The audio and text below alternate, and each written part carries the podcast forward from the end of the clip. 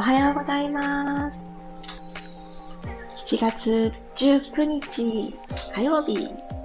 ろくじごふんになりました。おはようございます。ピラティストレーナーの小山由佳です。おはようございます。昨晩、私の住んでいる地域はものすっごい大雨とピカピカピカピカの雷続きで、えー、どうなっちゃうのって思ったのですが、ちょっと雨が止みまして、セミとか鳴き始めて、あ、いつもの夏の音がしてきたと思って一安心したところです。やっぱり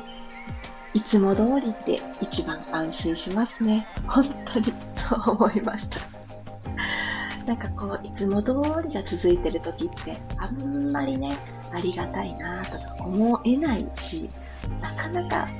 何に対してありがたいなって思うのかわからなくなっちゃいがちなんですけど、いやこういうね、全然違う天気とか、そうちょっと生活環境が全然いつもと違うっていう時間がちょっと続くだけで、ね、たった一晩続くだけでね、おろおろあらあらってね、しちゃいましたけど、でもよかったです。今日もろくじごふん始められたことに感謝。今日もよろしくお願いします。マリさん、リサコさん、たもっちさん、ようこさん、たいまさん、ルミさん、あ、なほさん、ひまわりママさん、おはようございます。ではでは、じゅうごふんかんよろしくお願いします。今日からまた日常が始まるよという方は多いかもしれません。ちょっとずつちょっとずつさん連休のお休みモードから自分自身を私に帰るようなイメージで戻していきましょう。楽なあぐらの姿勢になります。軽く目を閉じて、目を閉じると、この目で見て真ん中とかぶれないとか、こうグラグラしないっていうのを目でこう決めてることがほとんどなんですよね、私たち。なのでちょっと目を閉じてあげて、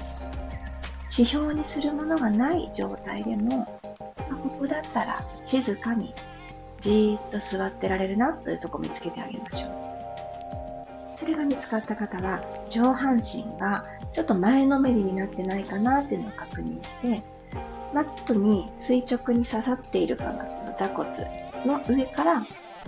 一個ずつ背骨を積んでいくような意識を持って、少しももと上半身のこの角度ですね、きゅうじゅうどよりも狭まってしまわないように、上半身起こしてあげます。では鼻から吸って、朝一番の空気の入れ替えです。後頭部ちょっと後ろかなくらいの位置がいいと思います。じゃあ口から吐いていきましょう。どうぞ。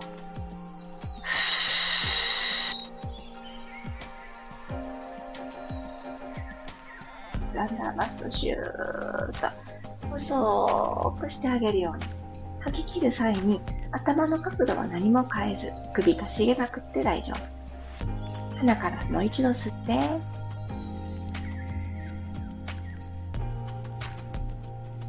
内側から押し広げられる感覚を楽しみます。真面目に呼吸をしていると、あ、お腹が空いてるんだなとかね、こう体 の, あの声が聞こえてきますよね。あ、今空っぽなんだなとか。口から吐いていきましょう。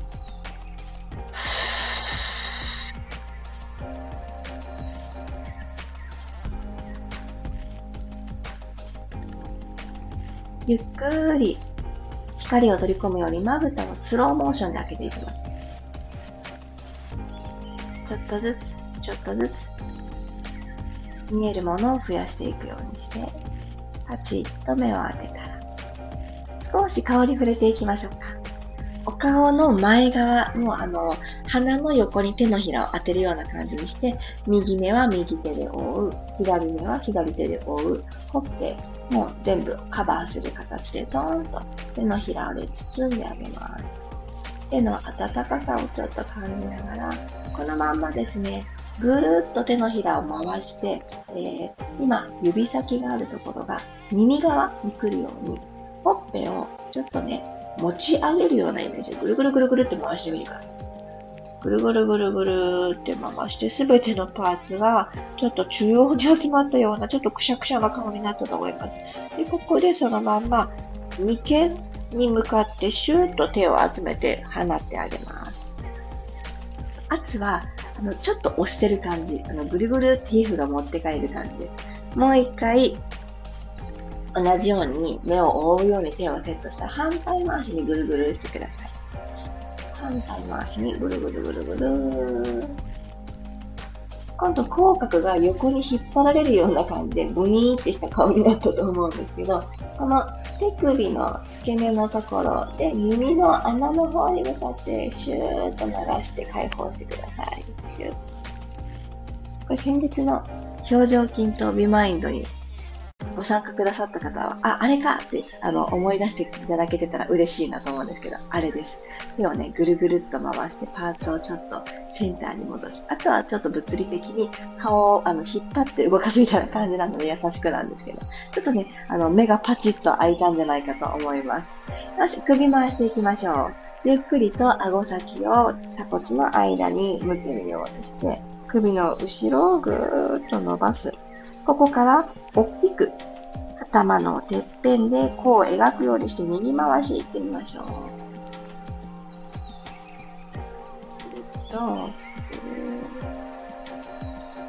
寝ている間も緊張していた方もいるかもしれません。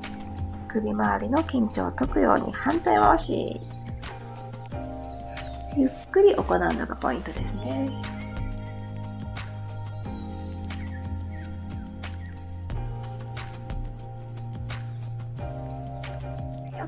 そしたら今首だけぐるっと回したと思うんですけど、次はみぞおちあたりからぐるっと円を描いていくようにしてみましょうか。ちょっとあの立った場合だったらラジオ体操の中にそんな動きあったなっていう、あのこうぐるっと手を回す動きありましたよね。あれを座った形でできる範囲で動いてあげる、そんなイメージです。やってみましょう。ぐるっと手もつけちゃっていいですよ。前から後ろに、前まで来た方は反対回しに、指先でね、こうあのしなやかに動きたいので、盆踊りみたいなあの指の手の動き方とかいいですよね。このカクカクしたのか。もう一回右回し、ぐるっと回して、最後反対回しの左、ぐるっと回す。はい、OKです。ごろーんと仰向けになっていきましょう。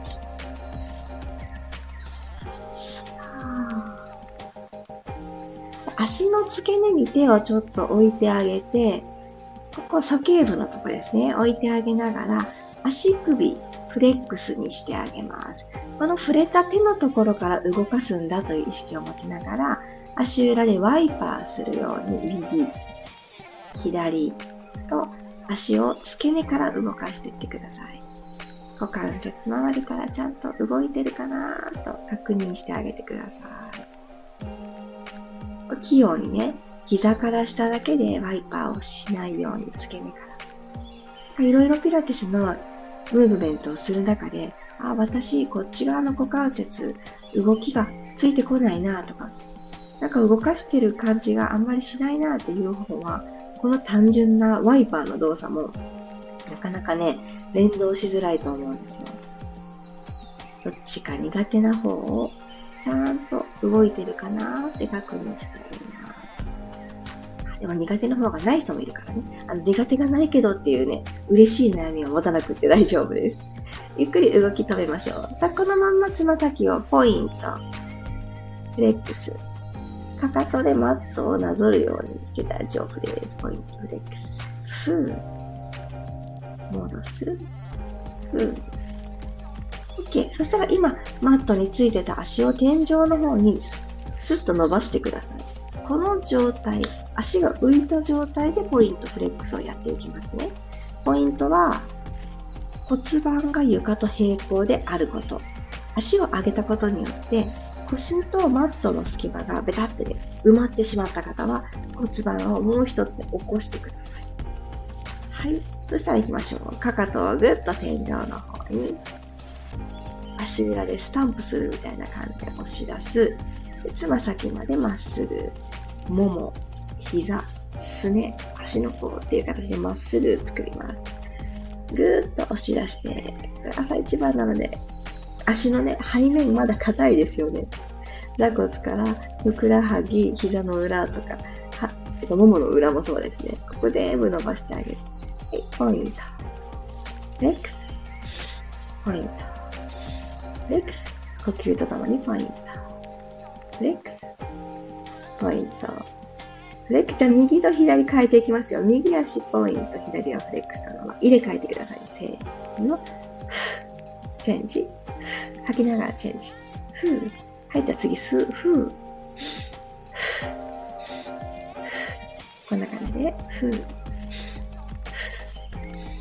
吸うときは鼻、意識して。ふー。入れ替え。ふー。OK です。かかととかかとピターッと合わせましょう。つま先ハの字、ターンアウトの状態を作ってあげます。ただ今日ちょっとチャレンジですよ。今、お膝の内側出会っていますか？ちょっと出会ってないかもという方は、ここからちょっと動かしていくので安心してください。足の角度は床からよんじゅうごどぐらいを目指して、ちょっと高さを下げてください。あ、お腹につながりますね。あ、悲鳴、悲鳴聞こえてきそう。はい、ゆっくりと、また天井の方に足を戻してください。角度を天井の方に。足裏で天井、スタンプの状態。ちょっと下げていきますよ。吸いながら、床からよんじゅうごどの角度まで下げてくる。さあ、これよんじゅうごどの角度になったら、お膝、さっき天井方向だったらお膝つかなかった方も、ここなら、ちょっとピタッと揃ってる感じありますかね。はい、内ももと腹部を繋いでいます、今。ゆっくり戻しますよ。天井方向に戻す。繰り返します。吸いながらよんじゅうごどまで下ろす。背骨一直線伸びててくださいね。吐いて、戻る。動かしているのは股関節だけ。吸って戻る。骨盤が疲れたりグネグネしている方はここ安定させます。戻る。じゃあ今よりも大きな弧を描いて、かかとでもう一つ大きい弧を描く意識で、吸いながらよんじゅうごどに戻す。吐いて戻ってきます。OK。じゃあ次よんじゅうごどのところにたどり着いたら、ここで止まってください。フロッグス行きましょう。カエルさんの足、ゆっくりお膝を引きつけてきてください。足裏は、このフレックスの状態、足首フレックスの状態作ってくださいね。骨盤、床と平行を保ったまま引きつけてきたら、そのまま吐きながら足裏でプッシュー、ふー、お膝の内側と内側をピタッと揃えていきます。ちょっとキープ。さん、に、おへそを押し込んで、いち、引きつけていきましょう。吸いながら、ゆっくり、ゆっくり、今日の私の一日、下半身と上半身つないであげる、そんなイメージです。お膝、内側に引きつけてこないように、右の膝は右の肩、左の膝は左の肩。これで OK。いきますよ。押していきますよ。せーの。お腹から、ふー。足裏ぐーっと押し出して、押し出して、ピタッと添えます。引きつけます。吸いながらゆっくり、ゆっくり、ゆっくり、ゆっくり。引きつけたら、ラスト。吐き出しながら、プッシュー、ふー。そのまま足をゆっくりマットに下ろしてください。お腹と内ももと下半身、足全体がぐわーっとね、温まったんじゃないでしょうか。よいしょ。ちょっとできそうな方はお膝立てていただいて、背骨一つずつ動かす動作で締めくくりましょう。今日は仰向けのまま終わりますね。お膝立てていただいたら、ゆったり一回息を吸いましょう。ヒップリフト、ヒップエスカレーター呼ばれる動きですね。やってみましょう。骨盤をまずゆっくり後ろに傾けて、腰部の隙間、手のひら一枚あったやつがなくなった、埋まった状態作ったら、ゆっくり尾骨の方から、下から背骨をマットから剥がしていくようにして、お尻とお腹セットで空中に持ち上げていきます。お膝と肩で足をかける動作。持ち上がった方は、しっかり、さっきね、意識がストレッチで入ってくれたお尻と後ろのももで自分の体重を支えてるんだなぁを一旦感じます。して今前ももさんが頑張ってる気がする方は、体をねちょっとねちっちゃく使ってるという風に、ちょっと自分の体をもうちょっとね縦に伸ばす意識を持ってください。首の後ろを伸ばすのもそうだし、お膝をちょっとね先にあの遠くに伸ばす伸ばすというかね、押し出す感じトライしてみてください。吸い直して胸から降りていきましょう。ゆっくりゆっくりいっこずつ。動くかなどうかな、今日どうだろうって確認しながらいいですよ。みぞおちのあたりにしっかり押し込んでいくと、この胸の裏の背骨もやっとこさやっとこさいっこずつ動くようになってくると思います。はぁ、着地できた方からラストいっかい吸って準備、吐きながらどうぞ。骨盤の後ろに傾けて、腰がマットとピタッとくっついたのを感じてからゆっくりいっこずつですよ。膝がパカッと割れないように意識するだけでも、背骨いっこずつ動かす意識が持ちやすくなるので、ぜひお膝をちょっと内側に寄せる感じ、出会わなくていいですよ。寄せる感じにすると、お尻もね連動して小尻に近づきます。吸い直して吐きながらゆっくり着地しましょう。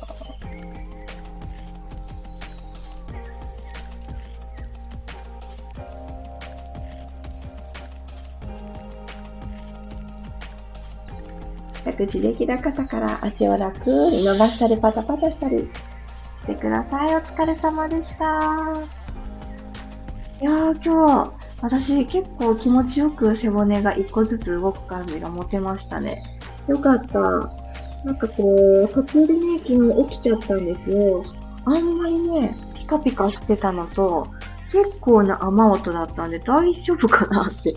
さすがのね、あの、結構爆睡の私も気になっちゃって。というのもね、夜にね、その、地図上では、警戒地域のよんだったんですよ。ご、ごがマックスの中よんで、え ?よん なのって思ってちょっと驚きまして。でもね、だからといってね、深夜にね、何ができるわけでもなく、まあ、安全な、あの、外を移動しなくていい。安全な、高いところに移動しましょう。みたいな記事しかできてなかったから、いや、もう家から出れないよねって思いながら、あの、ね、大丈夫かなって思ってたんですけど。そう、でもなんとかね、雨も止み。あ、ご心配ありがとうございます。ゆうこさん、そうね、あの、エリアが近いから、ゆうこさんのとこも大変でしたよね。なんかすごいザーザーザーザー降っ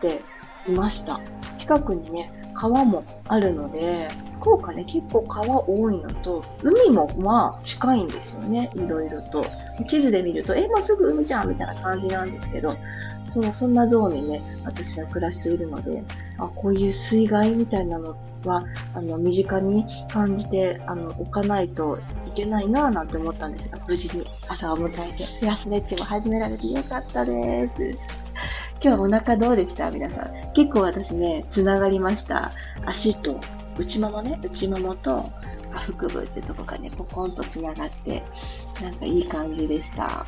おはようございます。クロさん、ゆりこさん、ひろさん、さっちゃん、あ、インターバルさん、おはようございます。ひろさん、そしてあきこさん、ゆかりさん、おはようございます。嬉しい。昨日ですね、あのー、ちらっとねお、お知らせをしちゃったかもしれないんですけど、私があの、ピラティスのライブレッスンを行わせていただいている、ミルームさんというプラットフォームがあるんですが、そちらでですね、夏休みチェックを昨日の夜からスタートしまして、あの、夜のライブだったんですね、昨日は。にじゅういちじはんからだったんですけど、昨日からいっしゅうかん、それぞれのレッスンに対していっしゅうかん、期間限定でのライブのアーカイブが見れるよっていうその企画がスタートしました。とこれはですね、あのざっくりですが、夏休み企画のはちがつ末まで、そんな形であの、リアルタイム参加じゃないと参加できなかった今までのライブレッスンは、ライブなんでね、そんな感じかなと思っていたんですけど、ちょっとね、この習慣化をしていくっていうのに、日々の新しいエッセンスも受け取りたい、そしてでも時間が間に合わないっていうお声が多かったので、あ、これはちょっと期間限定にしようと。でね、期間限定にした理由っていうのが、やっぱりね、人ってね、永遠にいつまでも見られるって言われると、安心するものの、意外と見ないんですよ。後でいいや、後でいいやってね、当たり前ですよね。いつでも見れるってなるとね、優先順位が下がっちゃうんですよね。なので、そこはせっかくのね、習慣化、毎日のね、癖にしていただきたいなと思って、期間を設けちゃったんですけど、期限切れになる前に見とこう、やっとこうっていう風な、あの、あとは、あの、いっかいめはライブで参加したけど、ちょっとあの動き楽しかったし、好きだったし、でも忘れちゃったってね、忘れると思うんですよ。その今に集中してると、覚えようと思って参加するっていうよりかは、自分の今を満たしてあげよう、充実させようっていう思いで参加することが多いと思うので、だってね、両方はね、同時には難しいかなと思ってて、読書もそうだと、読書がね、私の場合そうだなって思うんですけど、本をね、読むの楽しいなって思うんですよ。新しい言葉に出会うし、まあね、あの、考え事から一回離れるのに本を読むってめちゃくちゃいいんですって。私たちってすっごくたくさんの情報にね、さらされてる日常なので、そんなね、情報を取りに行くぞってしなくても、たまたま開いた何かからね、Yahoo ニュースとか、Twitter とか、Instagram とか、なんか開いたら自動的に流れてくるので、え、そうなのとかってね、目を留めてしまって、ついついそこからネットサーフィンがとことこ始まっちゃって、気づいたら、あれ ?いちじかんぐらい経ってたとかね、なるじゃないですか。それがね、エスエヌエス の中毒っていうか、あの、魅力ではあるんですけど、そっちにね、没頭しすぎて、やらなきゃいけないこと忘れてた、になりがちなので、そういう時はね、あの、そういったもの、自動的に教えてくれるものから一旦離れて、本の世界に入る。で、本を読んで、あ、いいな、この言葉って思ったら、あの、なんかどこかで書き留めたりしないと、もうびっくりするぐらい早く忘れちゃいますよね。なので、読んでその体験をタイムリーに感じてる時と記憶したいっていうのは連動しないんだなっていうのを私のね、実体験では思って。もしかしたら回路がね、素晴らしい人は同時にね、記憶もできるのかもしれないけど、記憶したかったらやっぱり繰り返し繰り返しやんなきゃなんですよね。このハッとした言葉も書いたり、音読して人に伝えてみたり。もう一回声に出してみたりとかって、なんかこう繰り返し繰り返しがあって、やっとね、自分に定着してくるっていう感じがあるので、ぜひね、その、このね、ピラティストレッチも、きっと皆さんそんなメモを取りながら参加とかじゃなくって、もう楽にね、この時間に取り入れられるなんかないかな、みたいな感じで動いていただいて、まあ、こちらもね、アーカイブは残ってます。あの時どうやって何をしたんだっけな、みたいな風に確認に使っていただくのもめちゃくちゃ嬉しいなって、うん、思っております。あ後からね、聞き返せるっていいですよね。やり直せるのって本当にいいと思う。だからってそのタイムリーな今を適当でいいのかっていうとまたそうじゃないしね、あの、なんかね、安心につながったらと思ってる試みを始めました。メッセージありがとうございます。ゆうこさん、私も川や海が近い地域に住んでますが、家は高台なので、水害大丈夫そうです。あ、よかった。皆さんも大雨や竜巻を気をつけていい一週間になりますように。まあ、本当に、本当にそうですよね。もうこれね、自然災害はね、もうどうしたって抗えないですからね。なんとかしてね、あの、ここなら大丈夫かなっていう場所を、それこそ何でもない、あの、平穏な日常の時にちょっと確認しておくっていうのが大事ですよね。そういうことが起きてからだと慌てちゃいますしね。本当慌てました。こんなに空って光り続けられるんだっていうぐらいピカピカしてましたね。昨日はね、ゴロゴローっていうね、あの、ゴロゴロは何ですっけ、稲妻違うか。とどろき、あの、音がね、なかったんです。ピカピカしてるだけだったら余計怖くて。大丈夫空って思いながら見てました。あ、りさこさん、お腹が疲れてるかもと感じる朝でした。あ、いいですね。いや、きっとね、疲れてたと思います。フロックスの動きって、まあまあハードなんですよ。朝一番にするには、ちょっとそれはハードなんじゃない、腰に負担があるんじゃないって思ってた時期もあったんですけど、でもそのくらい、あの、丸まって、ちょっと縮こまって、眠ってた時間からのこのリセット。さあ、今日も始まるよって。交感神経オンだよっていうのをね、いろいろと体にいろんな方面から刺激を入れていくのに、フロックスの動作ね、いいなって思ってて。私がね、結構好きなので、出てくる頻度高いですよね。あ、ゆりこさん、今日からななしゅうかん、給食なしでお弁当ウィークのため、慣れるまで当分は危機戦になりそうです。あ、今日はお弁当を頑張って作られながら聞いててくださったんですね。え、嬉しい。アーカイブ夜のピラストレッチになります。ゆりこさんありがとうございます。本当にね。そんな風にして、なんかさ、お弁当作ってる時間にね、あの、他のものを聞いたっていいのに、もうなんかこう、ろくじごふんになったら、こういう子に来るみたいな習慣ができてるって、ね、もうほんとほんと始まりの頃ですよね。あの、すごいね、私ね、今でもゆりこさんのエピソード忘れられないんですけど、特にね、大きな動きとか、激しい動きをしてるわけじゃないのに、もう体重がスルスルスルって落ちていく不思議っていうのをおっしゃってくださって、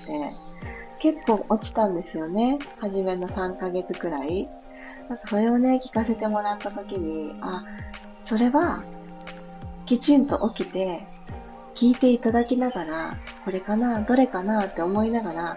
動いてくださってるからこそなんですよね。絶対ご自身の意思を持って動いた時間がないと体の変化って絶対ないので、なんかその時にね、ピラストレッチありがとうございますって言葉を添えてくださってましたけど、いやいやですよ、もうほんといやいやでもこんなね、あの真剣にね、真摯に受け止めて動いてくださってる。声をきっかけに画面の向こうで皆さん聞きながらこれかなとか思いながら動いてくださってることがまず素晴らしくないですか。もう自分に拍手ですよ。本当に本当にそう思う。でもなんかこう迷いながらも朝起きたらちょっと呼吸しながら軽い動きをするっていうのがきっと皆さん習慣になってくださって今日っていう感じだと思うんですけど、これね、ないとやっぱりリズム崩れますよね。なんかこう実際動けなくても、あ、そんなエッセンスなんだなっていうこととかを耳から取り込んだり、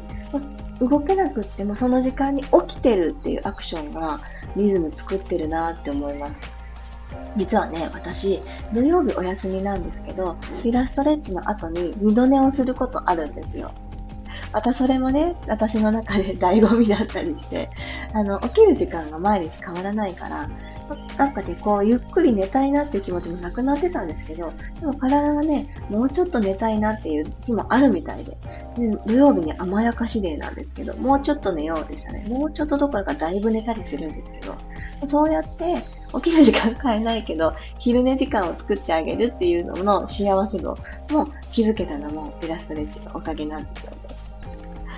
そうなんですよ。本当皆さんにありがとうです。本当にありがとうございます。私こそね、一人じゃ続かなかったし、あのー、仮にですよ、このチャットメッセージのところを見ないってね、心を決めて思ったとしても、あのー、寂しいじゃないですか。こうやってね、あの、コメントを寄せてくださる皆さんがいて、めちゃくちゃ嬉しいです。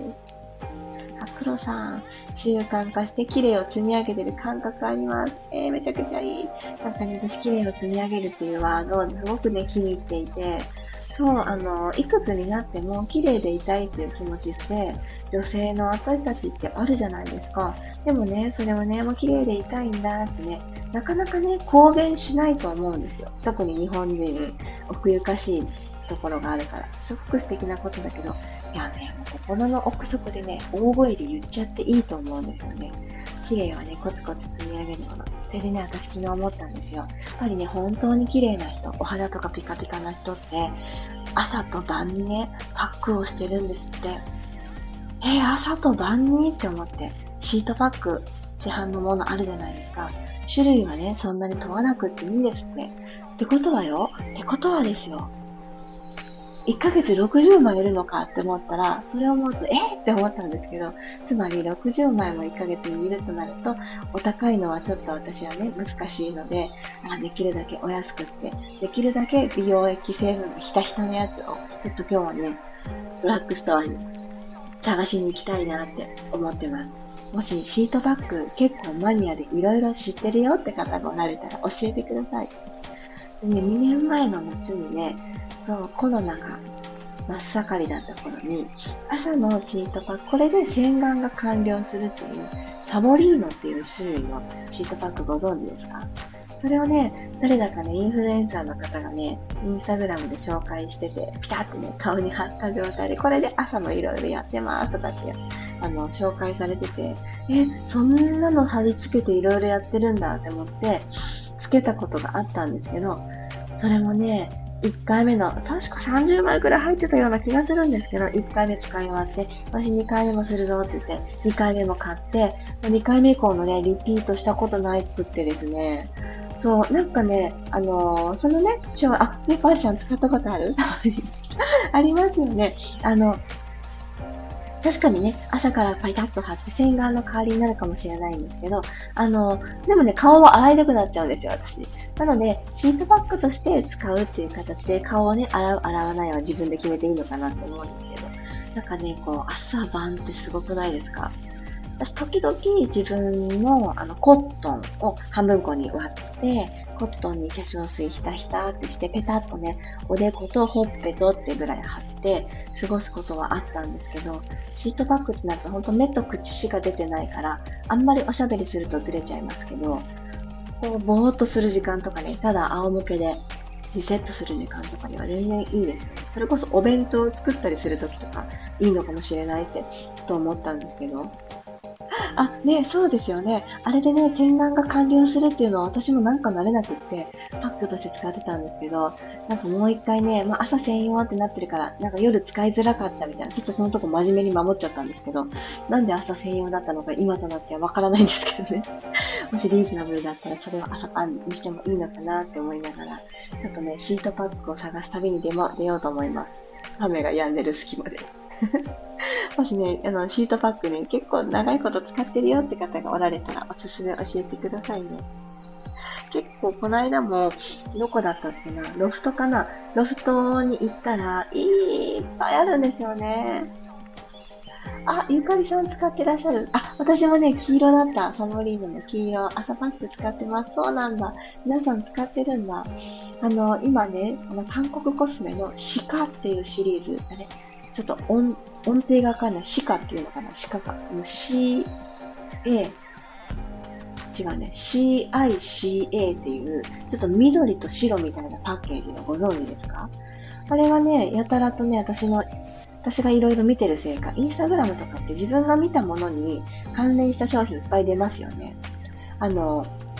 それのせいだと思うんですけどね、そのシカシリーズがやたらね流れてくる時期があって、気になってしょうがなかったんですよ。人ってね、もう面白いですよね。何回も何回も見ると、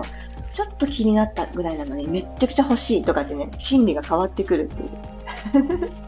あ、エンビジョン公式チャンネルさん、おはようございます。あ、マリさん、シカクリーム使ってるんですか？シカシリーズいっぱいあるじゃないですか。もう化粧水から始まって、パックまでね、美容液なの、クリームなの、いっぱいありすぎて、そのラインナップがこんなにあるんだって、ロフトでびっくりして、あまりの多さにね、私あんまり多いとね、選べなくっ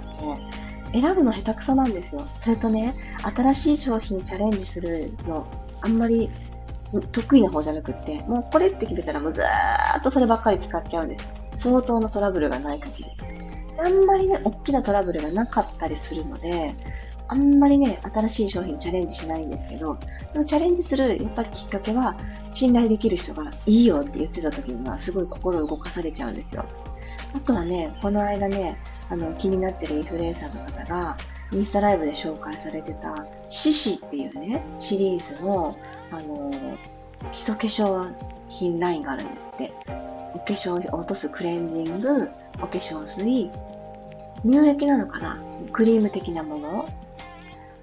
あ、そうなんだ。シカクリームもいろんな会社から出ている。あ、知らなかった。あ、だから私なんか目移りしちゃったのかしら。いっぱいありますよね。でもそのシカ成分が今注目されてる。何でしたっけ？ツボクサエキスでしたっけ？なんかね、もうとにかく、それを塗布したら私の肌はどう変わるのっていうね、効果がまだよくは分かってないのにね、情報に踊らされて気になってます。でもね、それもね、なんかよりよく綺麗になるためと、もっと私の肌に合ったものがあるんじゃないかっていうね、好奇心があるんですよね。でもトライするときにね、ためらうんですよね。でもそこでね、ちょっとね、ここにね、一押しがね、私の決断をするのに、いつもね、役立っています。そう。何でしたっけ？あ、そうそう、シシっていうね、シリーズのもね、すごく気になっていて。ただですね、東京とかは店舗でね、どんなかなってテスター試せるとこがあるらしいんですけど、私が住んでる地域はね、店舗にはないっぽくって。なのでね、もうオンラインでぶっつけ本番で、えいって買ってみるかっていうね、ところなんですよね。そう、そこはね、なかなか勇気が出ないんですけど、でオンラインで、ね、お試しできずにお化粧品買うのって、本当あのー、お試しサイズだったらちょっとね、買ってみようかなって勇気も出るんですけど、本気のフルサイズ、なかなか勇気出ないですよね。でもこれもね、私のなんか、いろいろあるのかもそれこそさ、私だったら、あの、トレーニングウェアとか、あの、もうね、試着なんかできないけど買いますけどね。そこは、あの、多分、興味の違いでしょうね。これ絶対いいに決まってるみたいな、なんかよくわかんない根拠のない自信があって、よしとかって買っちゃうんですけど。そう。普通のね、ただね、普段着に関しては、私服に関してはなかなかね、買えないんですよね。大丈夫かなこのシルエットって想像ができないので、うん、これやっぱ慣れかな。うん。レギンスに関してはね、これ多分ちょっとぴったりしすぎるんだろうなとか、絶対丈短いんだろうなみたいな変な予感は当たるんですよね。まあそのトレーニングウェアに関しては、もし迷ってるっていう方がおられたら、それぞれのね、着用感がどうだかみたいな結構語れますので、もし迷ってて、商品カートに入れようか迷ってる、もじもじってなったら一回聞いてください。割とね、あの、いろいろ試してるので。そんな感じでね、パックについて詳しい人がおられたらぜひ相談させてください。あ、ね、マリさん、そうですね、鹿のパック、金のね、さんじゅうまい入りなのがワンコイン。え、なんっていうお得なんですか？ さんじゅう 万円ワンコインだったら、いっかげつにろくじゅうまい使おうとなっても、え、何ですか何ですか ?せんえん札で買えちゃうってこと？それすごいですね。えー、でもね、初めの一歩は私もできればね、よ、良い、内容が良いもの、良質なものがお安く買えたらなーって思うんですよ。やっぱりね、お値段で比例してると思うので、お金を詰めばね、いいのって絶対入ると思うんですけど、そもそもね、私がね、朝晩にパックをするっていう習慣が身につくかわからないところで、ちょっとね、いいお値段だし手がしにくいですよね。じゅっぷんでいいですよとか書いてあって、まあね、さんじゅっぷんぐらいしてそうですもん。もったいないお化けが出てきて。でもなんかあの、ね、時間が許すのがじゅっぷんでいいですよは超えちゃいますよね。これあるあるですよね。なんかね、あのー、まだつけてられるんだったらつけときたいみたいなのね、出てきちゃうんですよね。で、本当に、あ、もう美容液成分もうないじゃない、体、顔とか空気中に飛んでったね、カラカラになったね、このシートみたいになってから取り払うことがね、当時あったなぁなんて思います。でもそんななるまではしない方がいいですよね。本当はこう、うるうるって潤っている間に。そう、それでね、昨日そのパックを朝晩してるっていう情報を得たその人はね、夜のパックはですね、お風呂場でやってるんですよ。湯船に浸かりながら。で、あの、湯船に浸かりながら、お風呂場ってこう、潤い、湿度も保たれているから、パックがカラカラになることはまずないんですって。で、その湯船にそのシートパックを最後ね、くしゃくしゃくしゃーってね、あのー、洗うみたいな感じ、タオルを洗うみたいな感じでシートパックを洗うんですよ、湯船で。で、その残った美容液成分を体にもね、こう浸透したらいいなっていうね、イメージで、ね、あのー、お湯に溶かすんですって。なので、あのー、何日かね、入る追い焚きバージョンの時はやりづらいかもですけど、今日これ、このお湯私が入ったら捨てるのよねっていう時にはいいかなって。思っちゃうんですよね。私もね、それちょっとやってみたいなって思ったので、それこそね、あんまりお高いのだったらね、もうなんか湯船に溶かしてる場合じゃないとか私は思っちゃいそうだから、ビーズなものなのがいいなって思ってるんですよ。あ、さっちゃんも心動かされてる。え、皆さんパックされてますね。私もね、あ、皆さん意識高いんだなと思って。夏って冬のような乾燥しないけれど、私ね、夏の方が肌荒れを感じるんですよ。皮脂と汗のバランスで、マスクをしなくちゃいけない場面も当然あるし、このスタジオレッスンの時はやっぱりしなくちゃいけなくって、で結構ね、こうしましょう、どうしましょうって私はお話をするから、自分から出た声の、この、声にもこの温かさがあるじゃないですか。そのね、あのー、もわっとする感じと一緒に動いてるから、鼻の頭とかね、この口周りに汗をかいて、でも拭えないから、このマスクの中で蒸れちゃってね、このね、夏のね、あのー、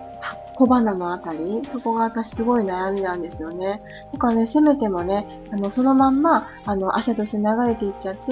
皮膚が硬くなっちゃって、水分失われた分でパリパリになって、毛穴のケアもうまくできないとかならないようにね、あの保湿だけはと思って、それでね、今日ね、おもむろにパックの話が出ちゃったんですよ。ねえ、時間守らないと逆に乾燥しちゃう。そうですよね。つけたくなるのと格闘する。やっぱりここ守んなきゃですよね。やっぱりそうですよね。ここはちょっともったいないお化けを封印して。お風呂でパックやったことあります。ああ、そうなんですね。もう全部終わってからかな。これなんかあの、髪の毛のトリートメントしてる間とか、あの、いいですよね。待ってなくちゃいけないし。そう、黒さんね、湯船に溶かす。良さそうですよね。そうそう、なんかね、やってみたいなって思って、ということはパック買わなきゃっていうね、ちょっと逆さ、逆説的な感じですけど、やってみたいなと思っちゃいました。